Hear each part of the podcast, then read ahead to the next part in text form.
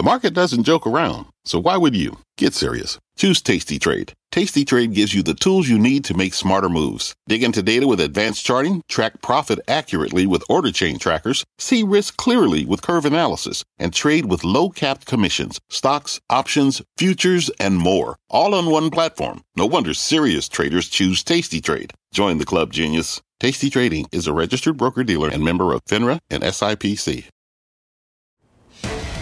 I'm Melissa Lee, and this is Fast Money. Tonight's trader lineup, Guy Adami, Tim Seymour, Dan Nathan, and Jeff Mills. Tonight on Fast, a sputtering start. Shares of Tesla on a rocky road its first day in the S&P 500, but should investors keep pumping the brakes on this? Plus, the worst-looking chart in the market, why one of our traders says the fundamental story for this stock is, quote-unquote, atrocious. And later, the general is winding up for a fast pitch on a $13 billion stock you may never have heard of. Why he says you might want to take a bite out of this company right now. We start off with the two big stories driving the market action today, the COVID relief bill in Washington and a new strain of the virus spreading in the UK. Let's start with Ylan Mui with the latest from D.C. Elon. Melissa, the House is now debating that combined COVID relief package and government funding bill. A procedural vote is expected to happen on the House floor soon, and then they'll move into the final debate and vote on this legislation. Now, Senate Majority Leader Mitch McConnell said that once this bill hits his chamber, his members are going to stay in session until they get this done tonight, though of course that could slip into the wee hours of tomorrow morning. Now technically the government does run out of money at midnight, so as a backstop, lawmakers are also voting on a one-week stopgap funding measure to make sure that the lights stay on until President Trump can actually sign this bill into law which could still take a couple of days. Still, on CNBC this morning, Treasury Secretary Steven Mnuchin said that one of the signature programs in this package, those $600 stimulus checks, those could start hitting bank accounts as soon as next week. Meanwhile, Democrats are already looking ahead to next year and promising that more relief will be on the way. This is an emergency survival package. And when we come back in January, our number one job will be to fill in the gaps left by the bill and then get the economy moving with strong federal input. Now, Melissa, just for perspective, even though this package is significantly smaller than what Democrats had proposed and even than what the White House had offered at one point, it is still the second largest stimulus package that Congress will ever have passed. Back over to you. Wow. Ylan, thank you. Ylan Mui in Washington. We turn now to uh, what we know on the new strain of the coronavirus spreading in the UK. Meg Terrell's got the very latest on this developing story. Meg. Hey, Melissa. Well, this one's sure capturing a lot of attention. We have seen a lot of mutations, as we always see with viruses. Uh, but this one, UK governments are suggesting might be more transmissible, up to 50% more. Uh, now, they are still gathering the evidence on that. But if you just look at the case counts, the new daily cases in the UK, over the last month or so, you obviously see a major tick up. Uh, they had that shutdown in the UK for most of November. That's the orange line there where they did bring case numbers down, but then when they opened back up, they shot back up immediately. And they have said that this uh, new variant of the virus uh, is accounting for more and more uh, of these new cases. So a major question, of course, uh, is do drugs and vaccines that we have for the coronavirus still work against this strain? Which, by the way, there's no evidence, even if they think it might be more transmissible, no evidence that it is more uh, virulent or pathogenic, causing worse disease. So in terms of the drugs and uh, the vaccines, I reached out to uh, Eli Lilly and Regeneron, which of course make the antibody drugs, both saying they expect from Lilly their antibody should maintain full activity. Regeneron saying they believe their cocktail will be effective, uh, and they uh, are doing lab work uh, now to confirm that. Now, in terms of the vaccines, Moncef Slaoui weighing in today saying essentially reassuring uh, early signs. They need to do testing. BioNTech saying it's too early to draw any conclusions at this stage, but saying our vaccine's able to mount a strong and broad immune response. So we remain optimistic. Haven't heard yet uh, from Moderna on their vaccine, but these uh, this work is undergoing uh, underway right now, Melissa. At the same time, of course, that Pfizer and BioNTech's vaccine got a conditional clearance uh, in the EU, and I have to look up the name. It's Comirnaty. That is the new brand name of this coronavirus vaccine, Mel. That's really catchy. Meg, thank you. Meg Terrell with the very latest there. So we got more concerns on the COVID front, the threat of more restrictions on travel and reopening its stocks, able to climb back from early losses with the Dow even ending the day higher Guy, was this all thanks to stimulus? I mean, how do we digest sort of these cross currents in the markets right now as we head into year end? I think a lot of it's got to, hi Mel, I think a lot of it's got to do with the banks we'll talk about later. Mm-hmm. I think mm-hmm. that was probably the majority of it. Obviously the stimulus helps. I'm not going to deny that. That's part of this equation as well. But, you know, despite the fact that, yes, the Dow closed higher, S&P still closed lower, well off the lows we saw pre-market. I think S&P were down some almost 80 handles or so before the market opened. So it's a remarkable comeback. But the thing that stood out to me, and I'd love to hear what the other guys have to say, is the fact that the VIX, which we had pointed out a number of times, at 21 level had been support, I mean, that went to 30 in a heartbeat. So you see how quickly risk comes back into the market. Despite the fact that the market did come back, the VIX still closed north of 25. I think that's your barometer. That's what you have to watch. And I do believe that's telling you there's some headwinds ahead, Melissa. The financials, Tim, you pointed out in our midday call, it, it, just doesn't add up, though. I mean, if you think that things may get worse, that there may be a more transmissible form of COVID out there somewhere lurking in the world, um, you know, banks are reopening trade. Yeah.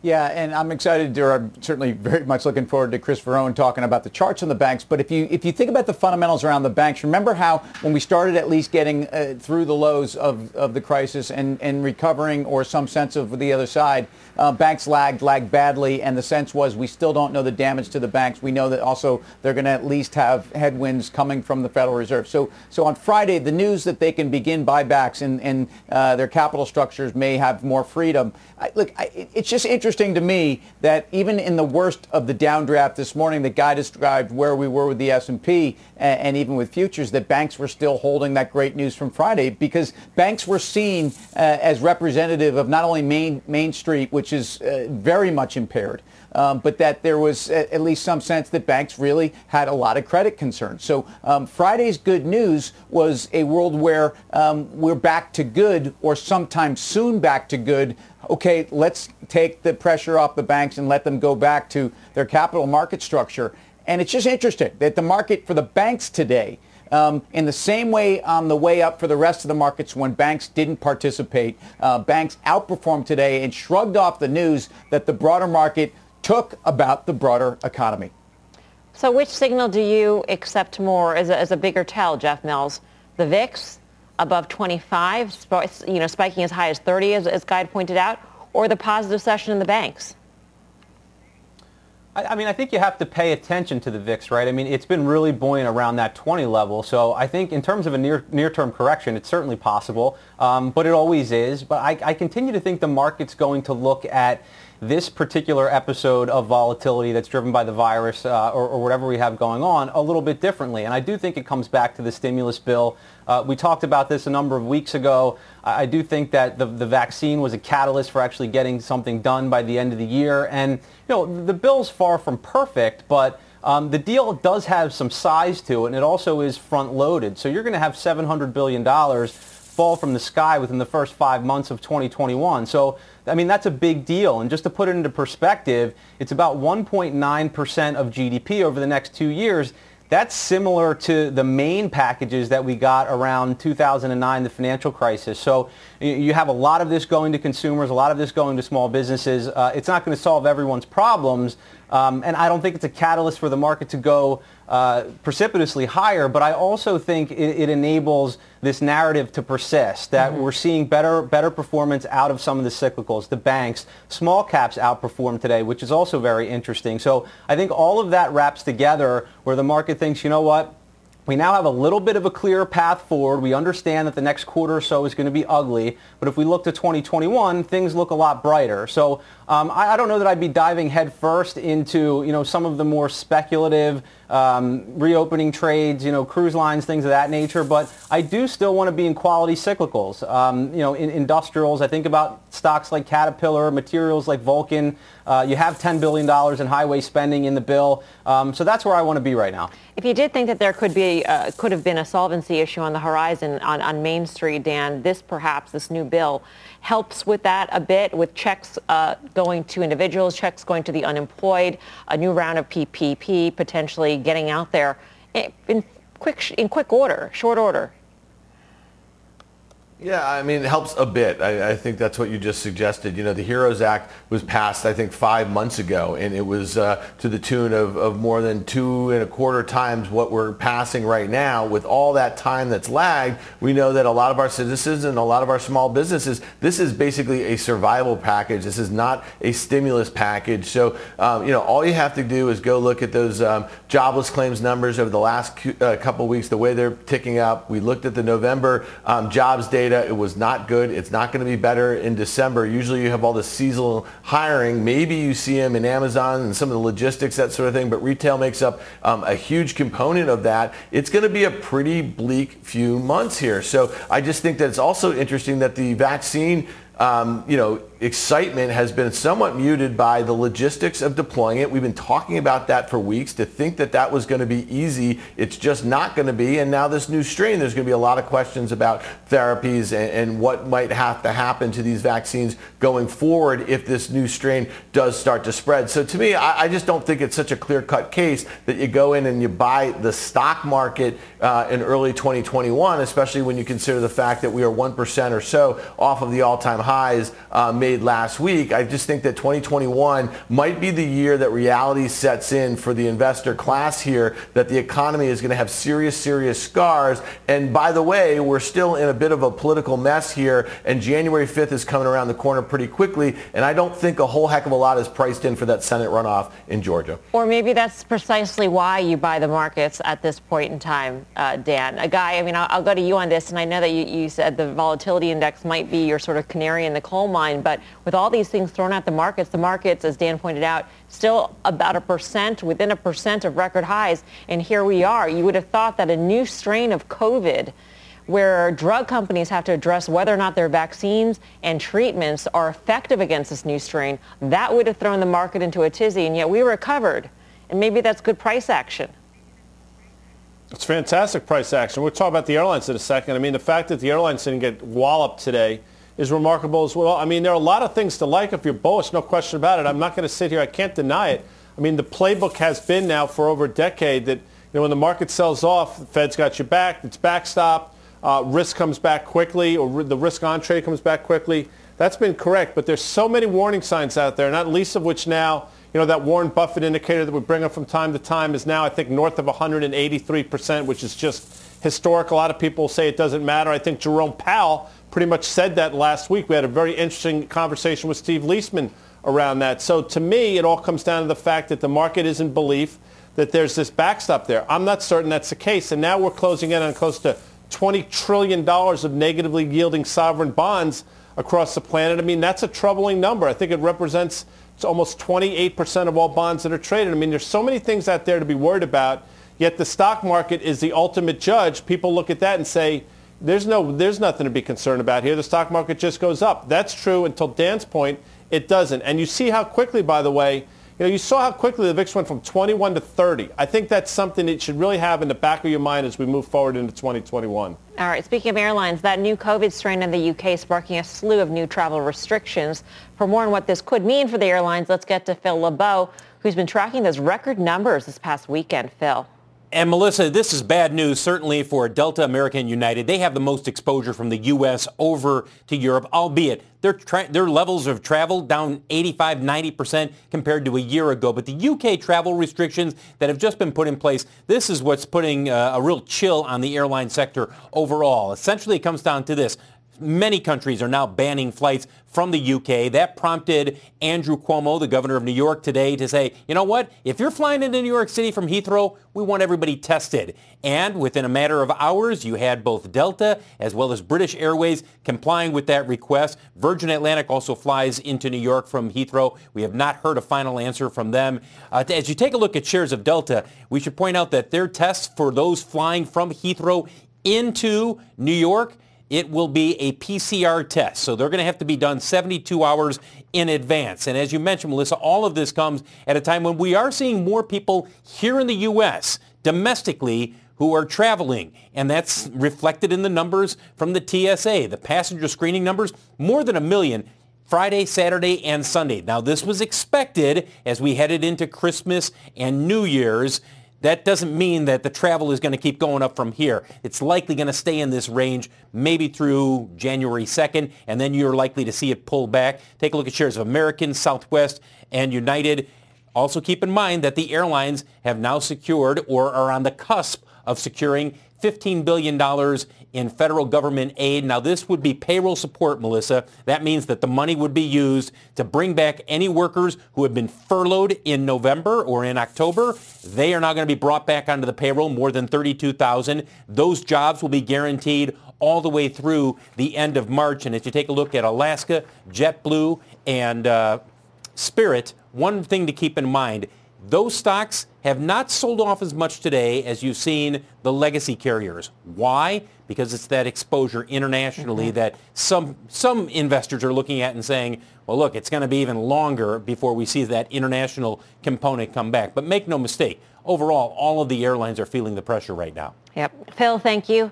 Phil LeBeau. Uh, and Tim, maybe this underscores that sort of investment thesis during the pandemic and in the early days of the pandemic where you want to be in the more domestically focused airlines versus the ones exposed to international travel, which will, it'll take so much longer for that business to come back. Yeah, and you, the other thing we are saying is you want to own the best balance sheet. So we mm-hmm. were talking about Southwest and Delta. Um, I, I, I don't think people were pricing back in international travel, and, and if you were listening to anyone from some of the best analysts in the space, uh, the airline space, it was don't expect international and international business to come back anytime soon. And I don't think that was in anybody's model. Um, I think for airline investors, you have to be careful about a couple things. First of all, note the airlines that actually did have dilutive equity dynamics uh, around some of the, the money taken from the government, et cetera, or what they had to issue themselves.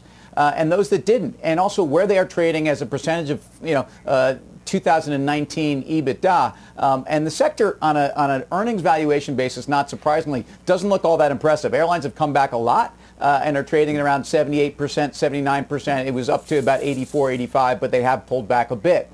Um, I, I, continue to like Delta. I continue to like Southwest. Um, I know this trade is something that's a little bit more, uh, uh, you know, ominous on a day like today, and therefore I don't think you have to jump back in here. But um, I think the key is we're no longer talking about airline balance sheets, and unless um, we, this really goes pear-shaped, um, I think it's more going to be about recovery rates. All right. Coming up, we're in the holiday spirit here on Fast Money. We'll take a look at which names you should wrap or scrap from your portfolio. Don't be a Grinch and miss the names. But first, shares of Intel falling on some big chip news. Um, that news shaking up the semi space. We got the details straight ahead. Back in two.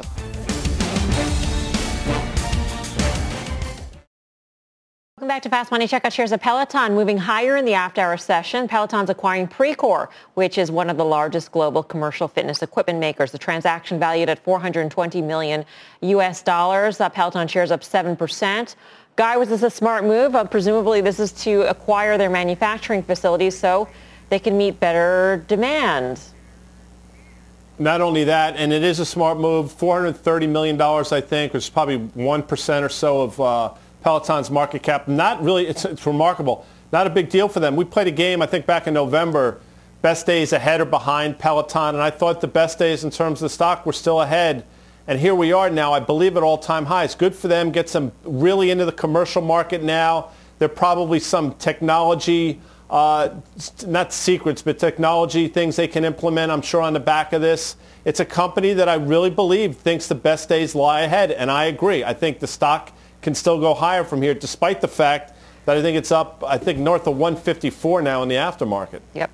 Uh, let's get to Intel shares. They dropped for a second straight day. This after reports Microsoft plans to design its own chips for its products. That stock is down more than 20% this year, and this is no case is so bad it's good. In fact, Dan Nathan calls it the worst chart in the market. Dan, tell us why. Yeah, well, here's a good example where you want to marry fundamentals with the technicals. I mean, the two pieces of news, the Apple news that they're ending this 15-year laptop partnership. They introduced their latest Mac Air with their own designed M1 chip. That wasn't a huge surprise. That was coming. The report about Microsoft moving away from them is probably less impactful. It's a much smaller customer of Intel's, um, maybe 1 or 2% tops, whereas Apple was like 7.5, um, 8 or so. But when you think about where Microsoft's operating um, system software goes on. Their biggest clients are Intel, it's, it's, it's Hewlett, it's Dell, it's LG. Will the design of these chips by Microsoft, if it's true, have a broader implication on these other hardware OEMs? I just don't know, you know, but here's the thing. This stock is hated. The sentiment is horrible. Look at this one-year chart. You said it's down 23% in the year, Mel. It's down 33% from its 52-week highs made in January. It's made a series of lower highs. You see those earnings gaps. They've had massive misexecution on their 7 nanometer. It's allowed AMD, NVIDIA to gain market share. The story sounds horrible, but I'll just say this it's reaching some technical support. Look at that level down there, around around 43 and a half or so on the one year. That's about 5, 6% from here. Look at the five year. You can see how important that 42, $43 level are. If you see this stock move into the end of the year, we have another week or so, and it gets down towards there, this could set up as a good dogs of the Dow play. It is in the Dow 30, and it's probably the worst performing stock in that um, Dow it's underperforming. Its sentiment's really bad. It's a really cheap stock. There's nothing good on the horizon, so maybe it bounces from those levels. I just kind of wanted to marry, though, those fundamentals and those technical inputs. It should be on your radar, this name. Bad press on the short side here, mm-hmm. back to those lows. That's why I'm thinking about what it looks like early in the new year. Another um, headwind for Intel, which Dan didn't mention, he mentioned a long list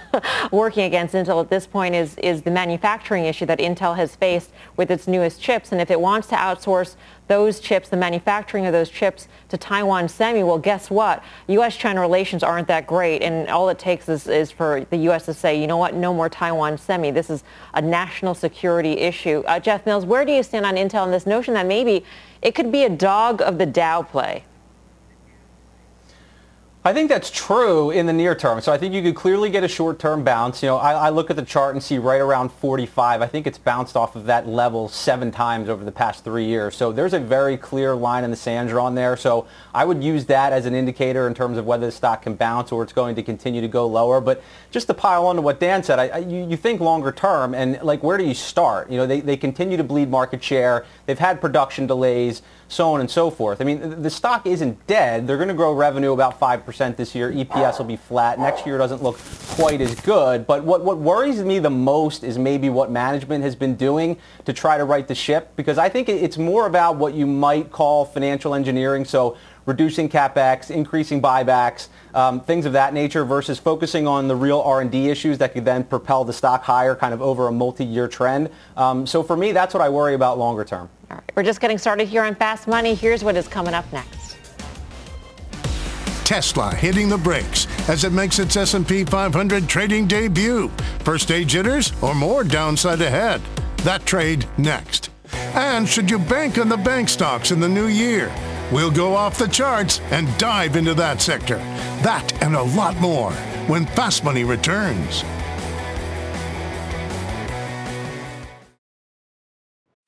What's on the horizon for financial markets? At PGIM, it's a question that over 1,400 investment professionals relentlessly research in pursuit of your long-term goals. Specialized across asset classes, but united in collaboration, our teams provide global and local expertise. Our investments shape tomorrow, today.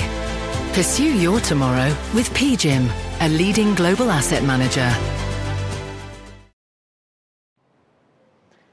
Welcome back to Fast Money. Mark your calendars. We got a special slate of super-sized Fast Money episodes starting Wednesday at 6 p.m., continuing all next week. We'll be answering all your burning trading questions, so please send them to us at CNBC Fast Money on Twitter. Hopefully they are video questions, and uh, I will try and answer them live on the air. Our shares of Tesla slamming the brakes today, the stock falling more than 6% as it makes its debut in the S&P 500. Meantime, Reuters reporting Apple is targeting its own electric vehicle as early as 2025 excuse me, 2024. Shares popping late in the day on that report. Uh, Tim, what did you make of the uh, the Tesla action and, and, this report that Apple may be coming in? This sort of underscores the idea that, that there is competition looming. Yeah, I mean, five years ago or four years ago, you know, the speculation around Apple and Tesla was, it's very interesting that, that here we are. Um, and, and look, I, I, I think the, the sell the news dynamic of, of Tesla here, especially after, uh, you know, the two announcements uh, between the stock split and the S&P. We're 150% in move in the in the company since August. So um, I, I, I, just, you know, technically none of this is a surprise. Uh, look, I've talked for a long time about the competitive landscape. I don't think anything anything about that has gotten easier. Um, but I, I, I'm it's very clear to me the reason people own Tesla is not because they're fearful that this is an EV company even. It's not about, it's not an auto company. It's not even an EV auto company. Um, it's a technology play. So um, I, I, don't know that, that in the, in the longer term or even in the medium term, this is going to knock Tesla investors out of their conviction. Um, I think technically the stock has room to pull back. It's just extraordinary. Those two events, what they meant for the underlying stock. All right. We've got only three days left until Christmas. You all know that. So we're in the holiday spirit here on Fast. We thought this would be the perfect time to play a new game of that's right, Wrap It or Scrap It, a festive version of Trade It or Fade It, whatever you want to call it. It is here, created by the one and only Guy Adami. Tesla was on a monster run this year, as we had highlighted, but it's not the only non-S&P 500 stock to have surged. So let's start off with Zoom, zipping 510% higher this year. Guy, the inventor of Wrap It or Scrap It, will kick things off. Wrap or scrap Zoom. Guy. Well, you know, as you know, Mel, I've been doing this show now. It'll be 37 years next week. And if the only thing people remember me for is wrap it or scrap it, that's okay in my book. And in terms of Zoom, you wrap this sucker. And although you mentioned how much it's gained over the year, it's actually, thank you, Maurice's kids, it's actually down 30% from the October high. It went from 580 to 380, pretty much in a straight line. Go back to September. Look where it accelerated from. It was the 380 level. That's where we held. I think this, you know, as much as I hate to say it, um, things are, might be getting better in the back half of next year. They're not getting better anytime soon. Zoom is here to stay. I think you wrap it right here. All right, Jeff, you wrap it or scrap it? As much as I hate to disagree with Guy, I'm going to scrap it here. You know, I, I, agree with him in the sense that you have seen this consolidation for a while, so the stock could go up from here on an absolute basis. But in thinking about relative performance and where I would want my money, I, I just think a lot of growth is reflected in the current price. So, so to me, I just asked the question, you know, what's left here? And maybe I'm maybe I'm crazy, but you know, how much of the first mover advantage that it has or the brand recognition that it has, uh, how much is that worth in terms of a relative valuation premium? Um, I, I, just think you're at a point where the growth expectations baked into the name uh, are far too high. Uh, I think other companies can probably replicate this technology fairly effectively over time. So for me, got to scrap it. All right, let's get to Square. It rallied more than 260% in 2020, at least so far. So Tim, would you wrap it or scrap it? So I, you know, I, have been on both sides of this trade, and I still own a position, but I, I have to wrap it. Uh, and and uh, as much as the, the momentum in the name said to scrap it, and and I'm happy that I made Maurice's kids so happy, so close to Christmas. Who would want to disappoint these cute kids? Um, but I, I, the dynamic around the Bitcoin uh, purchase of 50 million shares, I believe it was first week of October, 50 million purchase has translated into a 30% move in the stock or uh, about a 20% a $20 billion move in market cap. Um, and it's because the Cash App, which has been proven to be a very sticky and, and growth dynamic for Square overall, is allowing this boost factor, which gives users the ability to actually get Bitcoin. And I think this dynamic, along with the dynamics around the company and, and how they have grown to be a major player uh, in terms of everything you do, uh, possibly in terms of your financial world being managed off of Square, I, I'm forced to reassess some of my assessments about how expensive it really is. Yeah, so I'll just scrap this thing here. Not listen, great great reasons to wrap it. Um, you know, the Cash App, the Bitcoin, the growth this year on a GAAP basis, they're still going to lose money. Um, you know, trades at a ridiculous multiple to the non-earnings or the adjusted earnings, and then on the sales, uh, you know, price to sales, it, it, just doesn't make sense here. And to Tim's point, you know, the stock has gone up 50% since the net, uh, the end of October. It's up 600% from the March lows. I mean, at some point there has to be some sort of financial reality that comes into this stock market with the growth opportunities of some of these companies. And yeah, it's a transformative company, but I, I mean, it, does it deserve to be at a higher market cap than Goldman Sachs? Or, or, you know, I, I just don't know. And so at the end of the day, I think when you think about such a short-term gain in the last couple of months, there needs to be some sort of correction here in these names so new investors can kind of reevaluate what the next leg of growth is because people who bought this thing in March are not thinking about adding to it here, I don't think. All right, it's uh, the general's turn. Snap, up some 230%. Wrap it or scrap it, Jeff?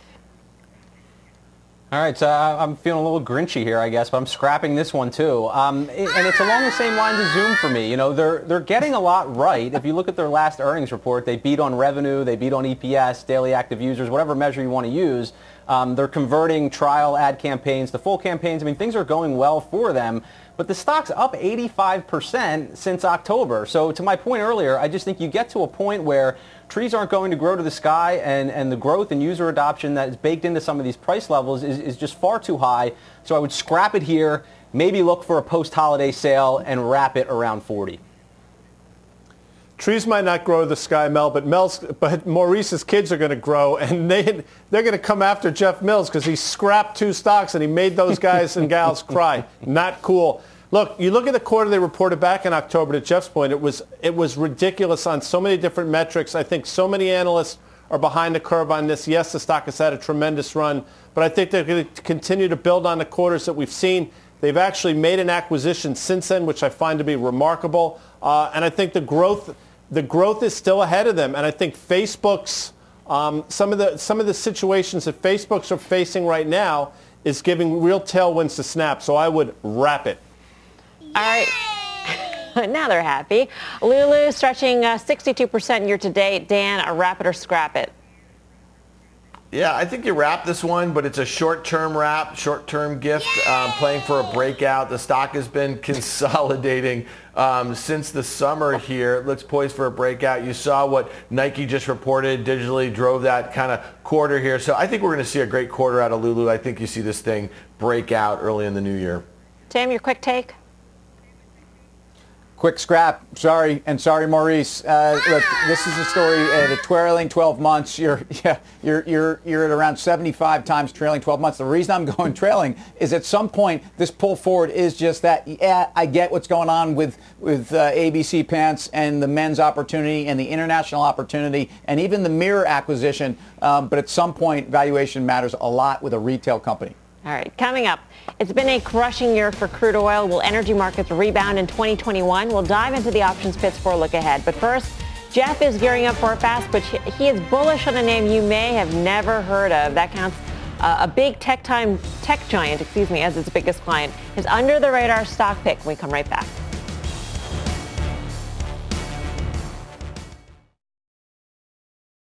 Welcome back to Fast Money. It was a wild day for the markets, with the Dow managing to eke out a gain while the S&P 500 and Nasdaq both closed in the red. But our Jeff Mills says there is one under-the-radar company that could be setting up for big gains amid this volatility. He's here with a fast pitch. So Jeff, take it away.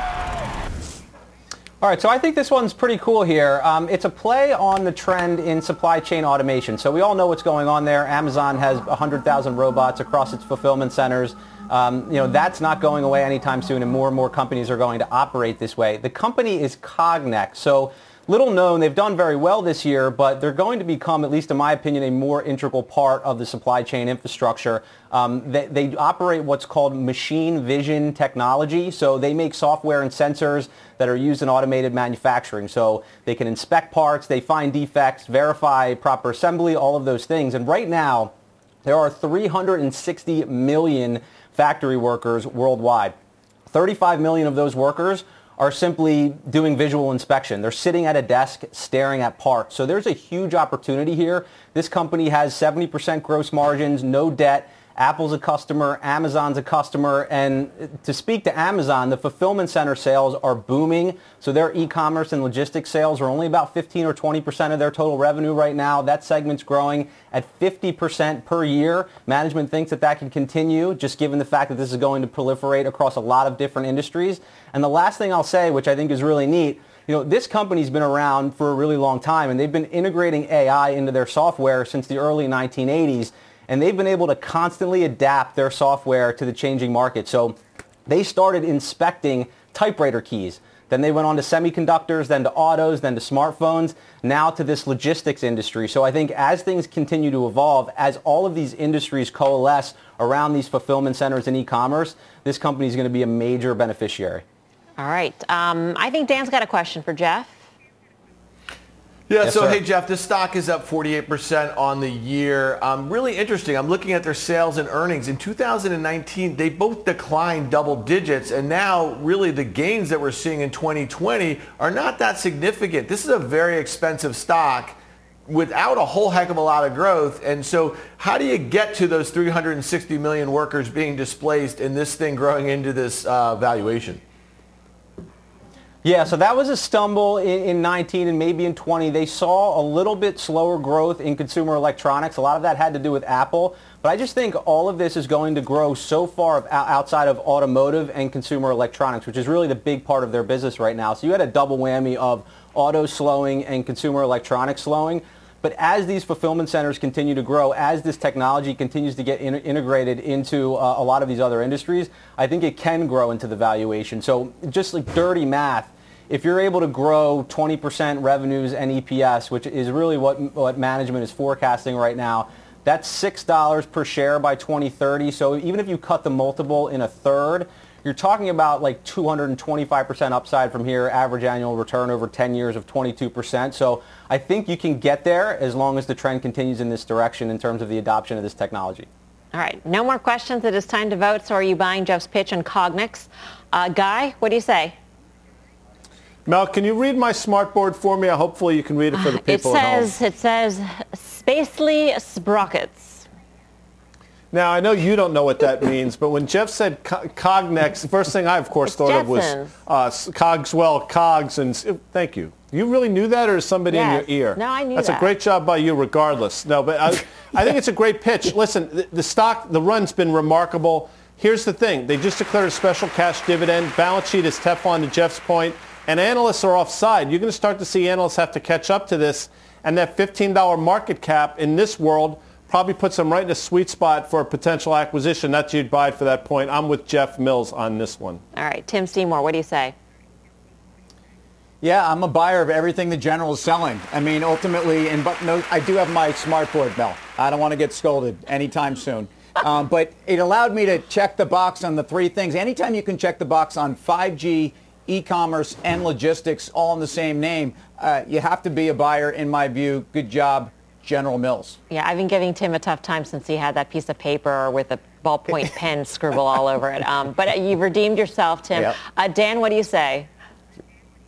Listen, I thought it was a great pitch also and a good under the radar thing, but I'm a seller here at $80 at a new all-time high. The thing, you know, if you go back and look at the chart from 2017, it just broke out somewhere in the low 70s. I think you get a pullback there and a consolidate. That's when you want to do it. But I do not like that hiccup that Jeff spoke about in 2019. It sounds like customer, cons- uh, you know, there's a lot of consolidation there or at least um, issues with the potential there. So um, I'm a seller right here.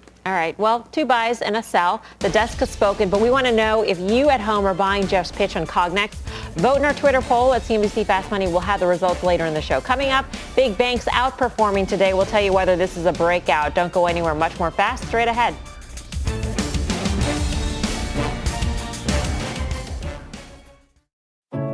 What does it mean to be rich? Is it having more stories to share or time to give? Is it being able to keep your loved ones close or travel somewhere far away? At Edward Jones, we believe the key to being rich is knowing what counts. Your dedicated financial advisor will take a comprehensive approach to your financial strategy to help support what truly matters to you. EdwardJones.com slash find your rich. Edward Jones, member SIPC. People today can spend half their lives over 50. So it's good to be financially ready for what's important to you as you get older, like a family vacation. Or starting your dream business. Welcome to Connie's Coffee. How may I help you? AARP's trusted financial tools can help you plan for whatever your future holds. That's why the younger you are, the more you need AARP. Start planning today at aarp.org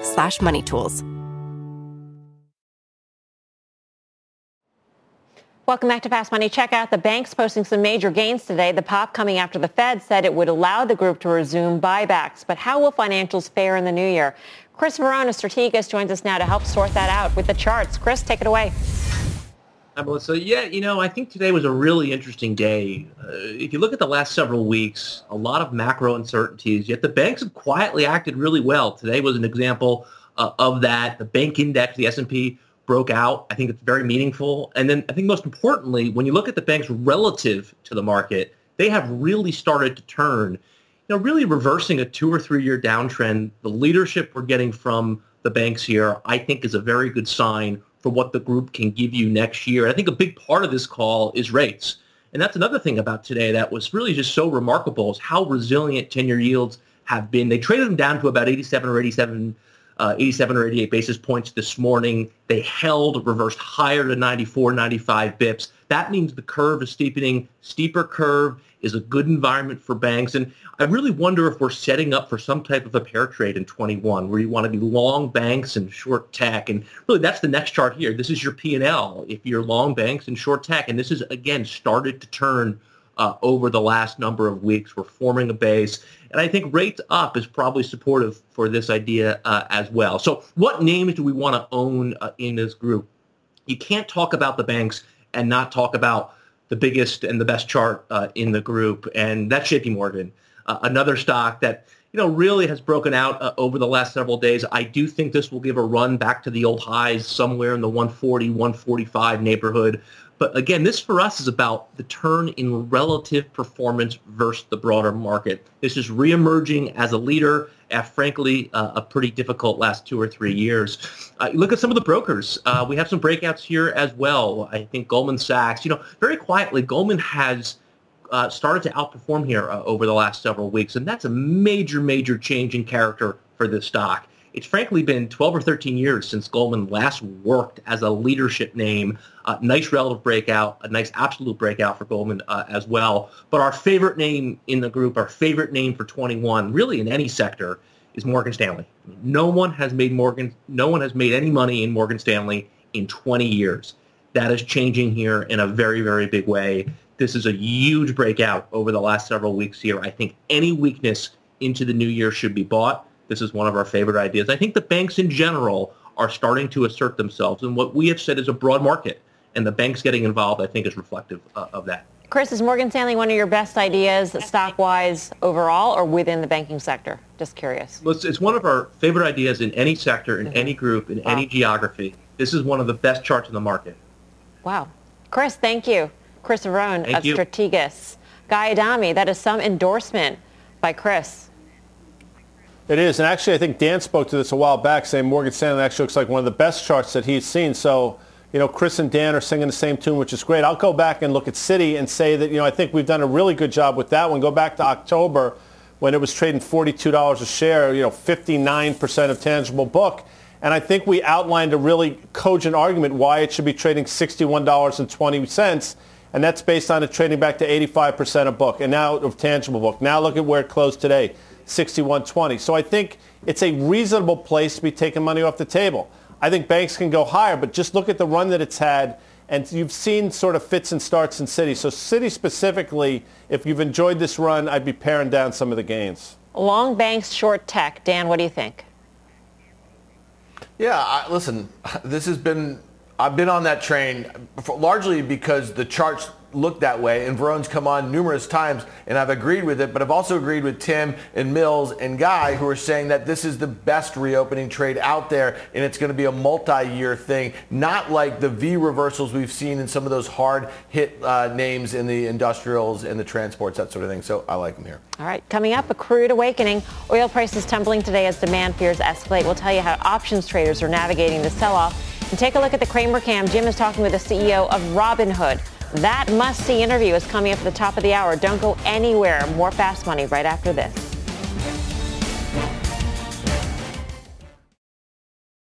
All right, it's time to reveal whether you at home are buying Jeff's pitch on Cognex.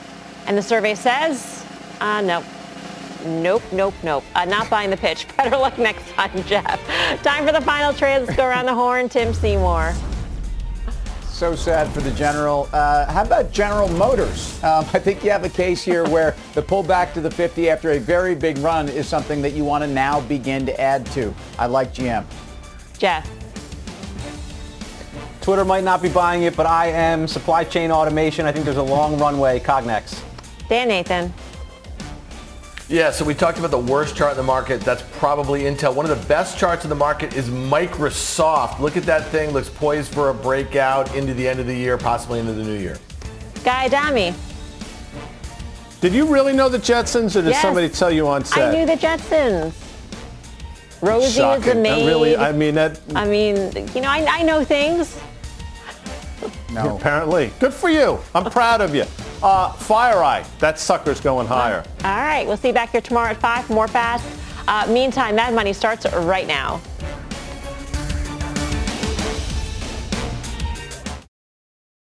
People today can spend half their lives over 50. So it's good to be financially ready for what's important to you as you get older, like a family vacation. Or starting your dream business.